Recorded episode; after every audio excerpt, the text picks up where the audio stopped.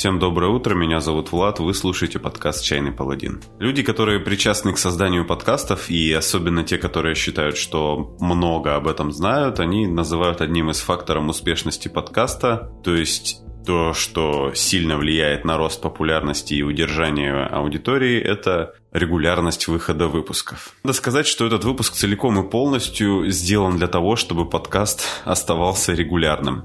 Теперь вы это знаете, теперь я это знаю, и мы можем, как взрослые люди, притвориться, что это нормально.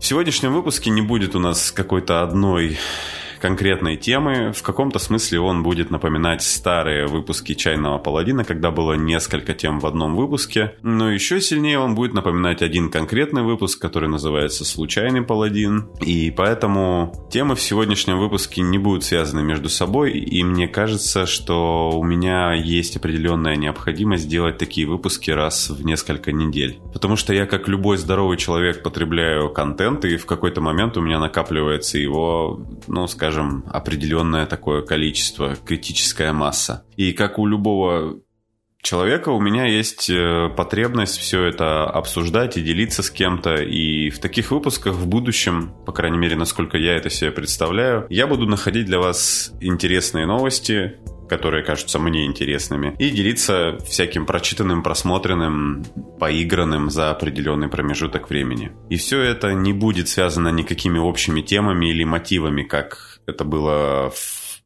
в ранних выпусках, скажем так. Сегодня поговорим про анонс настольной ролевой игры во вселенной «Чужих».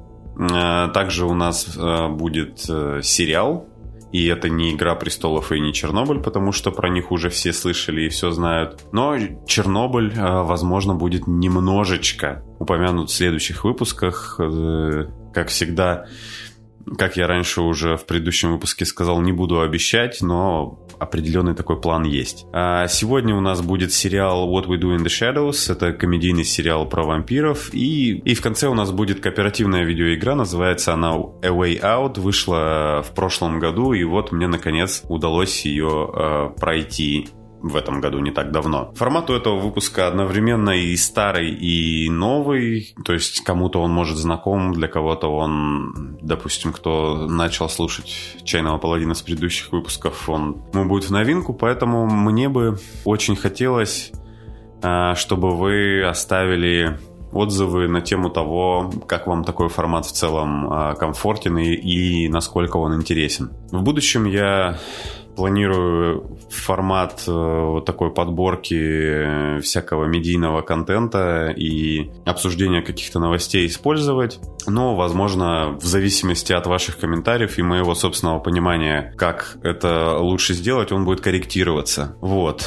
Так, что касается чая, на сегодняшний выпуск я решил обойтись без каких-либо конкретных брендов. Сегодня у нас будет чай с чабрецом. Абстрактный. Если кому-то прям очень интересно узнать, кто производитель вот этого конкретного чая, то это компания Richard. На этом концентрироваться не будем, просто знайте, что это чай с чабрецом и в пакетиках. Теперь пришло время запоздалой информации для всех тех 4 человек, которые слышат подкаст впервые. Этот подкаст работает так. Я рассказываю всякое интересное из того, что мне нравится. В основном это связано с увлечениями, которыми можно замечательно увлекаться дома. Делаю я это с помощью всякого разного чая, поэтому подкаст называется «Чайный паладин». И в начале выпуска я завариваю кружку какого-нибудь чая. Напомню, что сегодня это чай с чабрецом черный. И далее, после этого, говорю в течение 15 до 30 минут, собственно, по самой теме выпуска. И в конце говорю, понравился мне чай или нет, и говорю почему.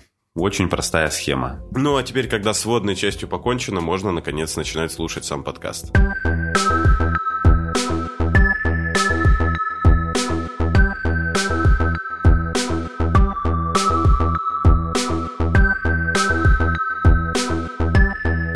первой темой сегодня у нас будет настольная ролевая игра во вселенной чужих Alien RPG. 25 мая стартовал предзаказ на эту самую настольную игру ролевую. И по интересному стечению обстоятельств 25 мая 1979 года, то есть 40 лет назад, вышел фильм «Чужой», снятый Ридли Скоттом. Ну вот, то есть 25 числа, в предыдущую субботу для меня, для вас, возможно, предыдущую субботу, вот произошел такой знаменательный день. И по адресу alien-rpg.com появилась страничка, на которой вы можете сделать предзаказ. То есть страничка появилась немножко пораньше, но возможность предзаказать открылась именно 25 мая. Как вы понимаете, это уже так себе новость, учитывая, что на момент выпуска уже какое 1 июня, а возможно, что даже и 4. Но у меня дело в том, что недостаточно сухой китайской лапши и суперклея, чтобы починить свое расписание, поэтому прошу отнестись с пониманием. Очень здорово то, что если вы делаете предзаказ, вы получаете в дополнение к собственной книге правил PDF-ку, которая называется Cinematic Starter Kit, на 168 страниц с правилами для проведения ваншотов. Ну, то есть сценариев, рассчитанных на одну сессию и приключения в комплекте с ней. Ну и, конечно же, у вас будет возможность заказать бандл со всякими разными плюхами, среди которых кубы, красивые карточки для инициативы, оружие, какие-то карточки для NPC, не знаю для чего, звездная карта или там набор карт, всякие разные красивые жетончики и экран мастера. В самом жирном наборе будет еще лимитированная версия рулбука, которую также можно купить отдельно, и в этом самом жирном наборе еще и идет в комплекте постер. И, наверное, сейчас расскажу, что известно об игре на сегодняшний день. Как, возможно, многие из вас уже догадались, игра будет происходить во всем известном и любимом сеттинге, где есть место только для кудрявых женщин в белых трусах, футуристических компьютеров ZX Spectrum, компании Вейланд Ютани, андроидов с белой кровью и инопланетян с очень интересной формой головы, от вида которых сразу хочется сделать себе банановый смузи. В комплекте идут корпорации, правительства, все они ведут торговые войны и просто войны. В общем, это идеальный сеттинг, чтобы работать космическим дальнобойщиком. Игра у нас будет использовать движок правил Year Zero. Те, кто играл в Tales from the Loop, Coriolis, Forbidden Lands, которых в этом подкасте, про Tales from the Loop и Coriolis в подкасте уже было, про Forbidden Lands чуть-чуть попозже будет. Вот, для всех тех, кто играл в эти игры, правила должны будут показаться знакомыми. Ну и, понятное дело, этот движок также используется в игре Mutant Year Zero, которая настольная, ролевая, не которая компьютерная, вот, про которую я тоже когда-нибудь обязательно сделаю выпуск, когда она мне все-таки попадет в руки. Для тех, кто не слышал и не знает, система правил Year Zero, она построена на так называемом дайс-пуле. Сейчас люди, которые слушали выпуски про Coriolis и про Tales from the Loop, наверное, могут немножечко перемотать на 5 минут, на 2 минуты. Вот. Значит, Dice Pool — это некоторое количество кубиков, в данном случае это шестигранники, они хватаются в горсточку и бросаются об стол. Скорее всего, так же, как в Coriolis и Tales from the Loop и во всех остальных в большинстве игр от этой компании, которая называется Free League, если кто за несколько выпусков подряд еще ее не запомнил. У каждого персонажа будет 4 характеристики, я думаю, что условные: сила, ловкость, интеллект, харизма. И к этим 4 характеристикам еще будет набор навыков со значениями, я думаю, что от 0 до примерно 5. Вот. И при проверке навыка у нас бросается сумма этих 6 шестигранников, то есть сумма навыка и характеристики, к которой он привязан. Ну, то есть сила и, например, ближний бой. Все вместе складывается. И добавляется бонус от разного рода оборудования или оружия. Ну и здесь нужно сказать, что успехами считаются только шестерки. Остальные грани, помимо шестерок, у нас не учитываются. В некоторых системах от Free League единички также могут являться серьезными какими-то, может быть, не критическими, но все-таки считаются неуспехами, что-то они негативное дает. Вот, в общем, представьте себе, что у вас есть шестигранник, где одна грань — это успех, а вторая грань — нет. а все остальные грани ничего не делают. Вот, в принципе, вот так. Думаю, что здесь будет что-то похожее, судя по моему, такому не нулевому опыту общения с этими системами. Я думаю, что они здесь себе не изменят, что-то мне подсказывает мое паучье чутье. В описании к игре заявлена механика стресса, точнее, у нас, когда мы заказываем бандл, видим, что там в комплекте идет набор кубиков, и часть из этих кубиков, которые отличаются по цвету, они названы кубиками стресса. И у меня есть здесь две теории, что это будет за механика. Первая, немножко мне меньше она нравится, значит, кубики стресса будет кидать мастер, мне кажется. Это первый вариант. И в какие-то определенные моменты, когда захочет помешать игрокам. И его успехи на этих кубиках будут отменять успехи игроков. И, возможно, у него эти кубики стресса будут накапливаться с течением сессии. В зависимости... наверное, какие-то действия игроков будут ему эти кубики стресса давать. И, надо сказать, мне бы, наверное, не очень хотелось, чтобы так было, но... Кто знает, это довольно модная механика — давать мастеру инструменты влияния, возможность портить игрокам жизнь. Больше, чем одна система ее использует. Я, например, небольшой любитель такого, по крайней мере, когда речь идет о системах, которые рассчитаны на проведение длительных кампаний, вообще каких-либо кампаний с развитием персонажа. Если речь идет о ваншотах, когда нужно добавить динамики в определенный момент, в принципе, наверное, можно. Иначе мне такое не очень. Вот. А второй вариант, по которому может эта система работать: кубики стресса будут кидаться игроком, когда он захочет повысить свои шансы на успех. Соответственно, взамен он имеет шанс получить какую-нибудь неприятную затрещину. То есть мы хотим очень сильно, чтобы у нас... какой-то бросок был успешным, то есть повысить его шансы на успех. Добавляются к нашему броску кубики стресса в определенном количестве, и шестерки будут считаться успехами, а единички, либо тебе сразу дают какую-нибудь неприятную штуку, либо накапливаются, у тебя накапливается шкала стресса там или еще что-то похожее, и когда она там накопится очень сильно, можно получить какую-нибудь психологическую травму.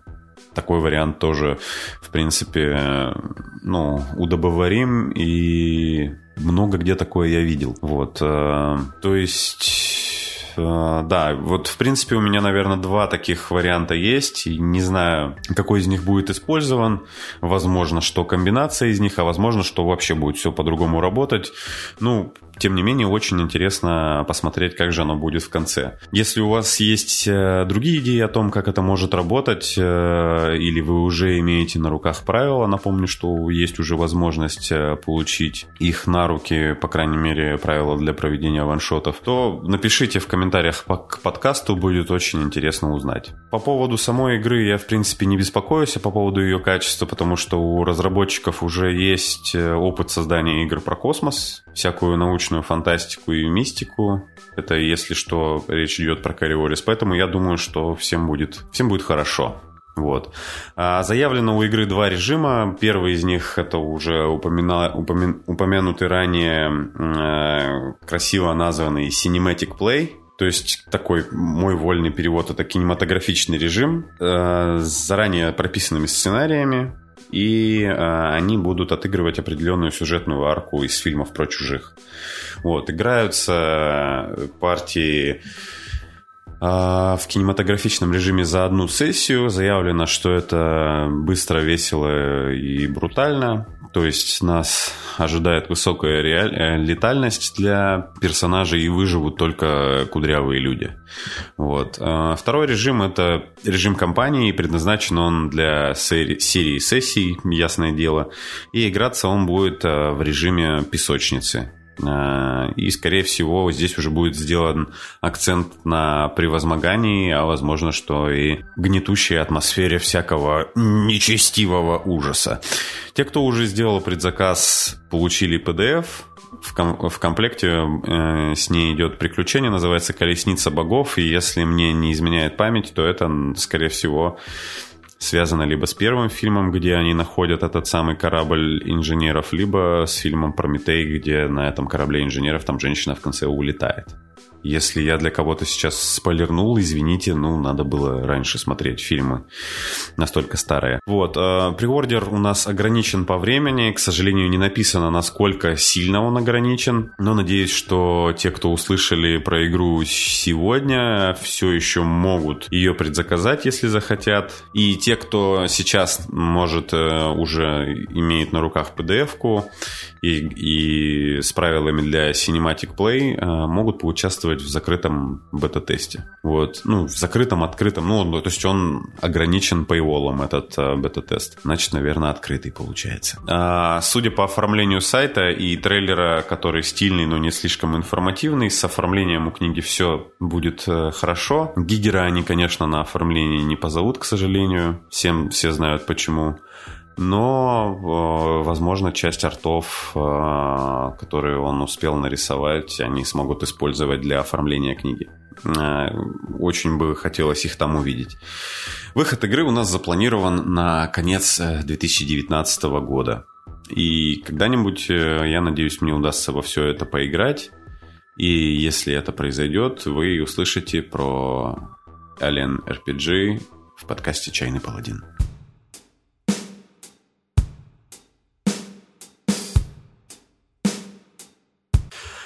И от космического ужаса перейдем к ужасам бытовым, хотя, может быть, для кого-то это даже и не ужасы вовсе. В общем, сериал What We Do in the Shadows, он тесно связан с одноименным фильмом, который у нас в российском прокате выходил под замечательным, великолепным, просто восхитительным названием «Реальные упыри».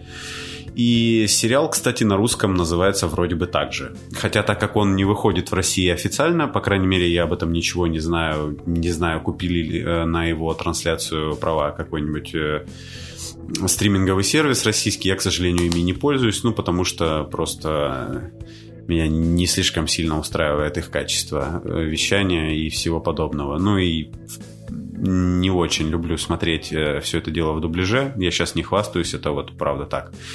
В общем, про то, как сериал называется в российском интернете официально, я не знаю, но находил варианты перевода более близкие, наверное, к оригиналу. Это «Что мы делаем в темноте» и еще один вариант «Что мы делаем в тенях». Вот у вас есть три варианта, вы можете попробовать, поискать, думаю, что-то вы точно найдете. Ну, самый верный способ найти сериал – это искать по оригинальному названию «What We Do in the Shadows». Если кто не смотрел оригинальный фильм, это комедия про вампиров, они вместе живут в одном доме в Новой Зеландии, и все вот эти реальные упыри – это такие типичные, архетипичные, обычные вампиры из всяких разных вампирских произведений. Ну, то есть, это вот те самые вампиры, которых мы все с вами прекрасно знаем и любим, и они нам знакомы, ну, как бы с детства. То есть, там есть дядька, который очень сильно похож на Дракулу, но, конечно же, не Дракула, хотя его зовут очень похоже. Есть такой быдловатый немножко вампир, который, он вовсю эксплуатирует тему того, что в определенный момент своей нежизни успел поработать с нацистами. Это вот его фишечка такая. И, значит, грустненький есть Носферату, который просто очень грустный. И, конечно же, у нас есть романтичный вампир, который пересек океан времени, чтобы быть со своей возлюбленной в Новой Зеландии, но у него немножечко не получилось. Вот. По сравнению с этим, в сериале тоже речь идет о группе вампиров, которые живут вместе, но они живут уже в Соединенных Штатах Америки. И они туда перебрались, судя по всему, достаточно давно. И похоже, что они отправились туда, чтобы, ну, в те времена, наверное, когда еще общество было не так сильно развито, и собирались они, похоже, что захватить Соединенные Штаты Америки, вот, ничего не зная об этой стране. Но в какой-то момент, видимо, их одолела лень или не знаю что, и они решили просто жить в доме вот обычном, который они там снимают или что. В общем, у них есть такой вампирский домен, в котором они, значит, в общем-то, сидят и ничего не делают в основном, ходят на вампирские тусовки. Вот, значит, в сериале у нас... Ну, тоже, наверное, не такие уж архетипичные вампиры, как в оригинальном фильме. Здесь у нас есть супружеская пара вампиров. Значит, мужа играет, кстати, дяденька, который играл в одном из моих любимых сериалов комедийных «IT Crowd». Он там играл начальника, начиная вот со второго сезона. Кстати, дядька играет примерно точно такого же чувака. Можно даже подумать, что как будто бы этот чувак просто со временем стал вампиром. Но... на самом деле нет. Вот. Его жена с именем восточноевропейским, кажется, Надя. Вот. У нее вовсю эксплуатируется образ, значит, восточноевропейской женщины-вампа с очень красными губами и потрясающим восточноевропейским или немножечко цыганским преувеличенным акцентом. Ну и, значит... Из всей тройки вампиров самый, наверное, интересный, самый прикольный вампир — это Нандор неудержимый, Нандор the Relentless, как он себя называет. Вот, он какой-то непонятный турок или перс, очень древний. Из всей этой тройки, первой тройки игроков он самый древнючий и поэтому как бы, ну, типа самый смешной, потому что у него сильнее всего расхождение о представлении, как должны жить вампиры и там люди вокруг, сильно расходятся с тем, что происходит сейчас. Вот. В какой-то момент он просто перебил очень много людей у себя в стране и решил оттуда уехать. Вот. И теперь очень сильно грустит, что его страны больше нет на карте. Вместе с ними также проживает необычный вампир, а энергетический вампир. Это такой лысый дядька, примерно за 40, по виду, в очочках.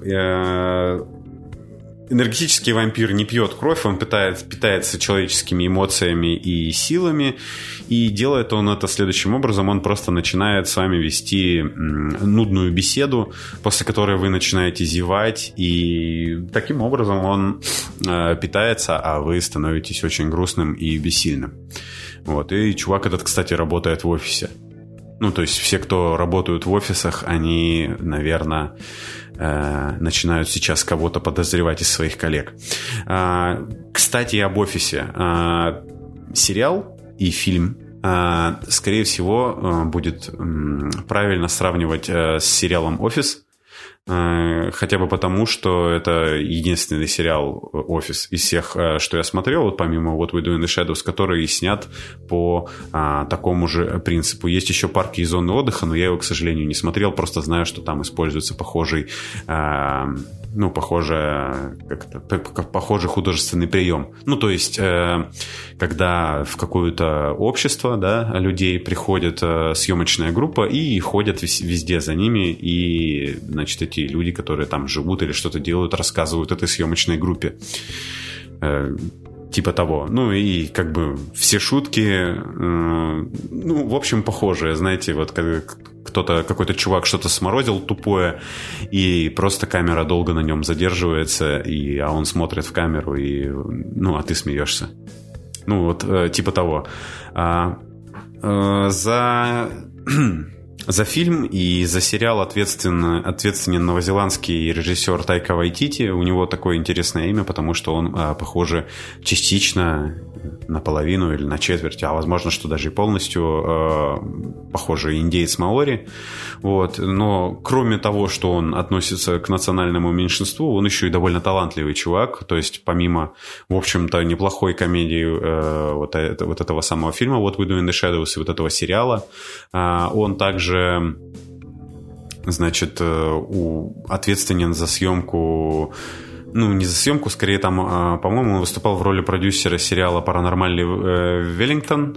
Он про новозеландских копов, которые вот с этой всей нечистью, которая в оригинальном фильме появляется, вот эти копы, значит, как-то с ней сталкиваются. Я, к сожалению, этот сериал не смотрел, я не знаю, могу я его вам рекомендовать или нет. Но если вам будет интересно, вы сами взрослые люди можете пойти и ознакомиться.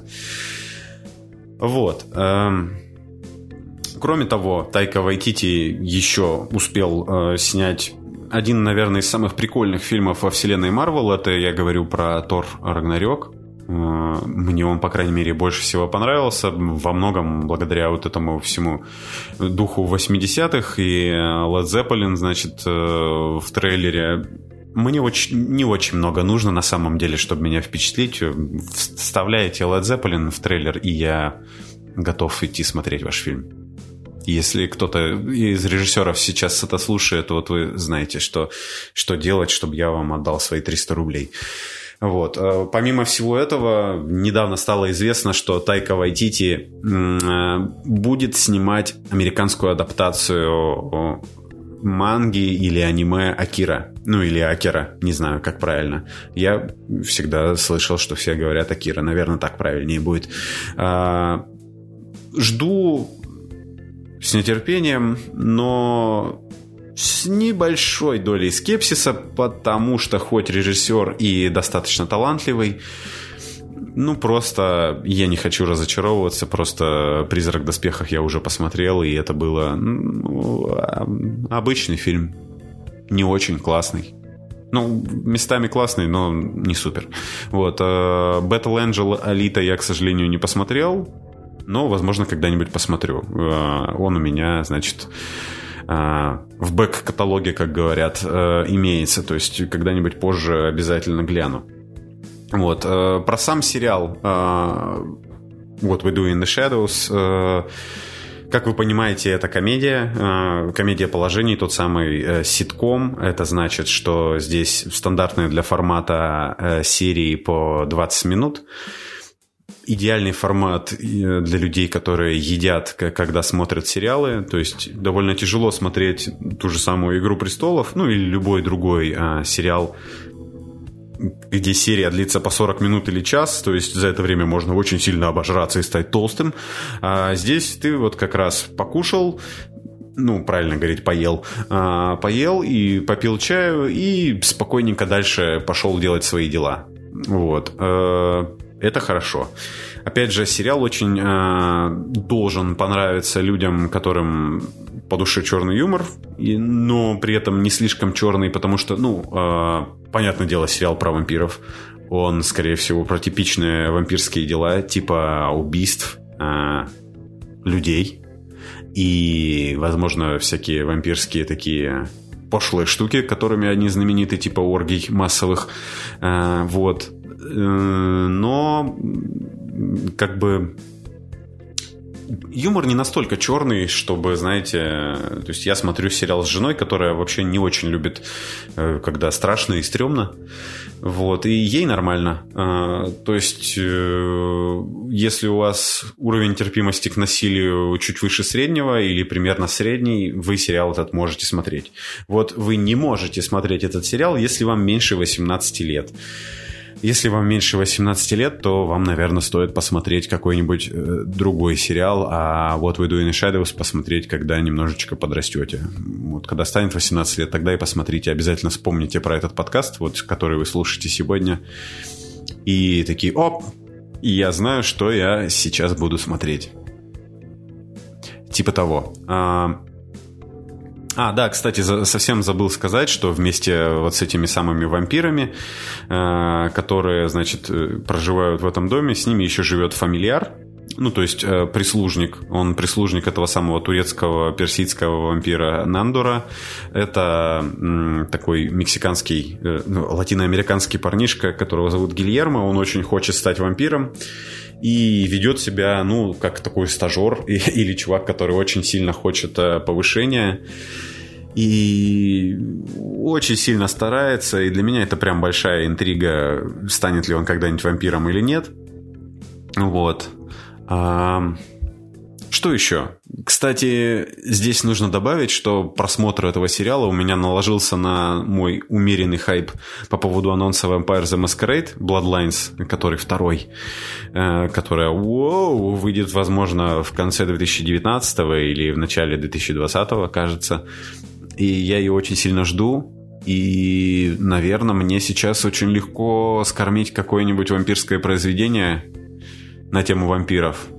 Не знаю, попробуйте что-нибудь. Вот люди, которые вы там снимаете, пишете книги или делаете игры, ну, свяжитесь со мной, скажите, что вот у вас есть игра про вампиров, я обязательно, ну, или фильм, или книга, я постараюсь ее прочитать, потому что уже нет сил, если честно, терпеть. Почти что полгода осталось, больше полугода, чтобы посмотреть, чтобы поиграть в Vampire: The Masquerade - Bloodlines. Не знаю, мне кажется, я достаточно сказал про этот сериал, ну, потому что это ситком, и я же не буду из него пересказывать шутки. Наверное, да. Я сказал, кому он подойдет. Я сказал, чем он хорош. Надо сказать, что те 20 минут, за которые идет серия, ты за это время не успеваешь заскучать. И у тебя как раз в это время примерно заканчивается игра. Так что это отличный сериал.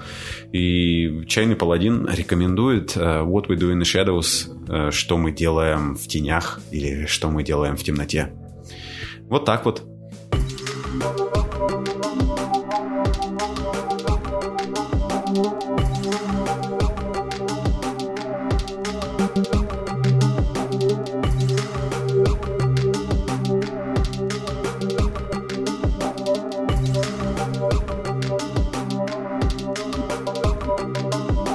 Ну и, наконец, поговорим про видеоигру. Игра называется A Way Out. Вышла она в прошлом году. Многим она очень сильно понравилась, а у меня дошли до нее руки только спустя год, в этом году. Во многом потому, что длится она 6 часов, а стоит почти 2000 рублей.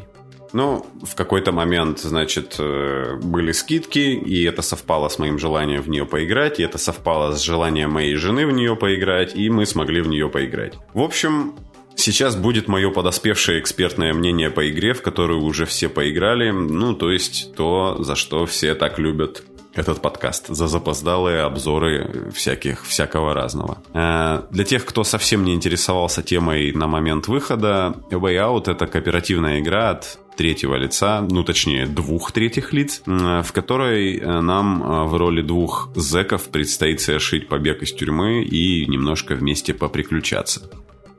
В данном случае кооперативность заключается в том, что вам по-любому понадобится второй человек, чтобы в нее поиграть.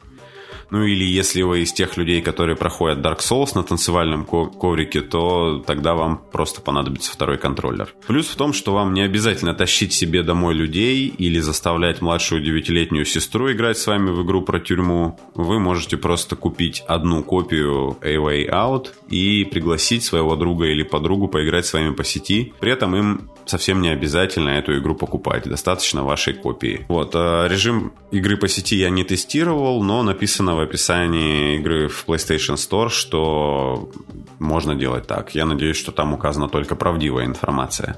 Игру мы проходили перед телевизором на диване, и это мне очень сильно напомнило те времена, когда я играл на Xbox 360 в Gears of War, которую тоже можно было проходить вдвоем с другом за одной приставкой. И тут можно было бы сказать, что мне вспомнился первый Halo, ну, как бы так немножко включить, да, старого человека. Но на самом деле не вспомнился, потому что во времена первого Halo я был школьником, и у меня не было Xbox, и судя по порту Halo на PC, я вообще не слишком понимал, зачем в эту игру играть. Ну, то есть, я не знаю, я не хочу обидеть фанатов Halo, но типа разноцветные вякающие инопланетяне и коридорные такие локации в шутере, не знаю, может быть, для тех, кто играл всю жизнь на консолях, это было прям откровение, какой крутой экшен. Но, блин, у нас на PC был Half-Life или там любой другой шутер хороший, а вот зачем играть было в Halo на PC, я так и не понял. Ну, если здесь есть фанаты Halo со своим мнением, которые могут мне объяснить, что я пропустил, пожалуйста, приходите в комментарии и разносите мое мнение в щепки. Я даже совсем не буду обижаться. Вот, возвращаясь к A Way Out, значит, зачем я упомянул вообще Gears of War и Halo. В игре также используется вот эта самая система мультиплеерная, которая называется сплитскрин, такая уже полузабытая. Это когда при игре на двоих экран делится на две части, и каждый смотрит в свою часть. И к самой идее играть в сплитскрине вот раньше, во времена моих вот эти Xbox 360, я относился не супер хорошо, ну то есть особого выбора не было, как поиграть еще с друзьями в Gears of War, потому что ну не было как бы возможности по интернету поиграть, консоль была одна на двоих, к сожалению, и играть в сплитскрине в Gears of War мне было тяжеловато, у меня болели глаза и кружилась голова. Но Way Out изначально сделана под сплитскрин, и поэтому здесь он сделан максимально, ну, как мне кажется, максимально хорошо. Во-первых, потому что игр с сплитскрином, где это является основной механикой, вообще, типа, сколько? 2 или, может быть, 4, не знаю. Вот. Я думаю, что здесь он сделан максимально органично, так как игра под него заточена. Ничего, у меня голова не кружилась, не болела, и глаза тоже в порядке. Вот. Итак, в игре A Way Out один игрок у нас будет Винсентом. Это 40-летний банкир. Он попался на отмывание денег, и ему предстоит сидеть в тюрьме. А второй будет играть за Лео. У него очень большой нос, и он опытный уркаган, который в жизни делал много всего противозаконного и не слишком хорошего. Вот. Оба они находятся в тюрме, то есть Лео находится в тюрьме изначально, а Винсент в тюрьму как раз в начальной заставке прибывает. И, значит, у Лео уже есть план, как из тюрьмы сбежать, и Винсент тоже хочет сбежать из тюрьмы, и у них там есть кое-что общее, как оказалось, из их, ну так скажем, их связывает кое-что из их жизни на воле, и у них есть у обоих желание сбежать из тюрьмы, поэтому они начинают друг другу помогать. Игра у нас делалась дядькой, который знаменит своей фразой «Fuck the Oscars», Джозеф Фарес, шведский режиссер ливанского, если я не ошибаюсь, происхождения. Возможно, он не Джозеф, а Юсуф. В общем, ни одного из его фильмов я не смотрел, и это вторая игра, в создании которой он принимал участие. Первая игра называлась «Brothers Tale of Two Sons», и она была... Я думал, что она тоже кооперативная, но оказалось, что ты одним геймпадом управляешь сразу двумя братьями. Там тоже, в общем, говорят, что очень интересная механика, но мне, к сожалению, не было возможности в нее поиграть. Ну, может быть, когда-нибудь поиграю, и если вам это будет интересно, то расскажу о своих впечатлениях. Вот. Так как Джозеф Фарес у нас имеет кинематографичное такое прошлое, наверное, логично ожидать, что A Way Out будет игрой достаточно похожей на кинофильм. И действительно, как бы здесь довольно много отсылок, во-первых, к фильмам про тюрьму, те же самые там «Побеги из Шоушенка» и все такое прочее. То есть благодаря вообще всем этим фильмам и играм про тюрьмы я, мне кажется, про американские тюрьмы знаю больше, чем про российские, потому что российские фильмы про уркаганов как-то не входят в число моих любимых жанров, к сожалению. Да, как я сказал, игра очень сильно кинематографичная, там полно всяких таких, ну как это называется, отсылочка, это уже такое зашкварное слово, оммажей. Я надеюсь, что я правильно использую это слово. Очень много ссылается эта игра на различные знаменитые фильмы про криминал и все такое прочее. В частности, есть потрясающая сцена, которая прямо скопирована с корейского фильма Old Boy. Американский фильм Old Boy я не смотрел, и мне рекомендовали его не смотреть никогда. А вот корейский «Олдбой» я вам советую посмотреть. Вот та самая сцена, для тех, кто смотрел, в коридоре с молотком, в игре присутствует. Надеюсь, что я никому ничего не заспойлерил. Несмотря на то, что у чувака большой опыт в производстве кинофильмов, и он написал для этой игры полностью сценарий сам. Сюжет и диалоги в игре довольно такие, ну, простоватые, скажем, и в целом такие... Возможно, это связано тем, что у Джозефа, этого самого Фареса, английский язык не является родным. Но, тем не менее, даже такая... не слишком, прямо скажем, сложная история, как та, которая рассказана в Way Out, она умудряется создать между персонажами, вот, за которых вы будете играть, то, что называют химией. Сейчас это все подряд это слово используют. И потом еще упоминают, что это классный такой боди-муви. Даже несмотря на то, что... Об этом даже говорят, когда речь идет о книгах. Вот. Ну, здесь, да, действительно ощущается связь между этими персонажами, и ты им, правда, начинаешь сопереживать. И что очень важно, на это работает не только сюжет, но и, собственно, игровой процесс, потому что здесь использованы очень простые, казалось бы, механики игровые, когда вам нужно со своим напарником делать какие-то вещи, ну, вместе. Вот, вместе кооперироваться. То есть один там, например, куча историй, когда один чувак что-то делает, а другой отвлекает ментов, чтобы первый чувак успел это сделать, например. Ну, вот такие вещи, значит, и вы со своим напарником на диване как бы эту вашу дружбу в реальной жизни тоже проецируете на персонажей на экране. Очень много в игре вот такого взаимодействия. Достаточно все, с точки зрения игрового процесса, она довольно простая.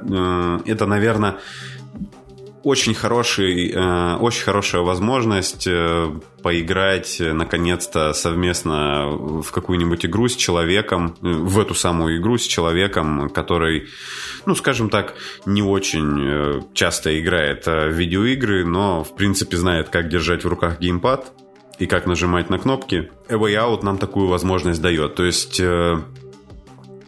По своей сути, это, ну, такое интерактивное кино, наверное, в чем-то. Здесь нету таких вот этих квик-тайм-ивентов, то, что называется, когда вам нужно в определенном порядке очень быстро нажимать кнопки. Такое здесь есть, но это...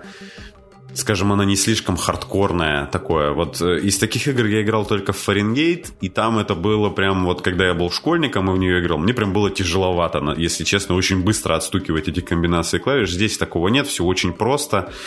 И в основном как бы сводится к тому, что вам нужно просто понять, что сделать, и это сделать довольно легко, понять, что нужно делать, и потом просто это сделать нажатием одной, двух, трех кнопок, ну, координируясь со своим напарником. Очень много вот эти сцены все кинематографичные чередуются между собой, то есть, в принципе, не успеваешь заскучать. Вот то, что она проходится за 6 часов, за 6 часов реально, ну, не будет времени выдохнуть, если честно. Присутствуют такие довольно простенькие сцены со стрельбой и укрытиями, и перекатами. К ним очень многие, скажем, люди, которые обозревают игры на Ютубе, ну, то есть, типа, все профессиональные обозреватели видеоигр предъявляют претензии, ну, потому что шутерная составляющая здесь простоватая, прицеливание не очень удобное, ну, прилипают персонажи к укрытиям довольно странным образом, но это, если честно, игра... Вообще не, ну, как бы не то чтобы про стрельбу. И, ну, наверное, можно ей это простить, потому что за вот этими всеми механиками кроется действительно классная история, и между вами реально создается какая-то прям такая связь. А потом происходит вот этот поворот, о котором я вам, конечно же, не расскажу. Ну, вы по-любому знаете, да, что будет в таких фильмах и играх, всегда есть вот этот поворот. Вот единственный спойлер здесь, наверное, в том, что он здесь в этой игре присутствует. Вот. Сейчас, наверное, будет такая лирическая, философская минутка, потому что название A Way Out как бы говорит нам про то, что это побег, судя по всему, из тюрьмы. Но вот сейчас будет второй спойлер. Из тюрьмы вы сбегаете за час или два в начале игры, а остальное время вы проводите не в тюрьме. Что же это за Way Out? Путь вне, путь наружу, не знаю. И куда он ведет? Что означает вот это вот самое out? Куда пытаются сбежать Лео и Винсент? Может быть, на самом деле это не побег из тюрьмы, а побег от самого себя, от того образа жизни, к которому их привели их поступки в прошлом? Да я не знаю. Скорее всего, нет. И у меня есть небольшая теория на этот счет, потому что несколько раз за игру вам предлагается сделать выбор, сделать так, как хочет Лео, это пойти на пролом и бить лица, или сделать так, как хочет Винсент, это сделать все по-умному и без лишнего шума. И, собственно, на экране будет в этот момент два выбора. Это Лео's Way, ну, то есть путь Лео или путь Винсента. Может быть, игра называется A Way Out вот так, именно поэтому. Но я не знаю, то есть назвать игру A Way Out и как бы представлять ее, что это игра про побег из тюрьмы, а на самом деле она не про побег из тюрьмы, это очень интересное решение. Игру я рекомендую всем тем, кто хочет потусоваться лишний раз с другом или подругой на диване и при этом посмотреть классную историю и не сильно, скажем так, заскучать по пути. Такие дела. А перейдем, наверное, к окончанию вот здесь.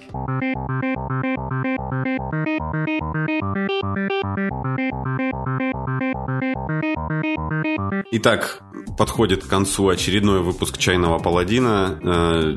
Новый старый формат, в очередной раз мной изобретенный или опробованный. В общем, в будущем этот формат, я думаю, будет корректироваться, как я уже говорил в начале. Мне хочется больше рассказывать о том, что я читаю, смотрю или играю. Надеюсь, что вам это интересно. Я бы очень хотел узнать ваше мнение, насколько вам такая информация вообще может быть привлекательна для вас. Или, возможно, вас интересует вот именно то, чем я занимался в последнее время. Это обзоры, впечатления от разных настольных ролевых игр. Про них тоже подкаст не перестанет рассказывать. Вот. Формат вот таких вот получасовых обзоров никуда не денется.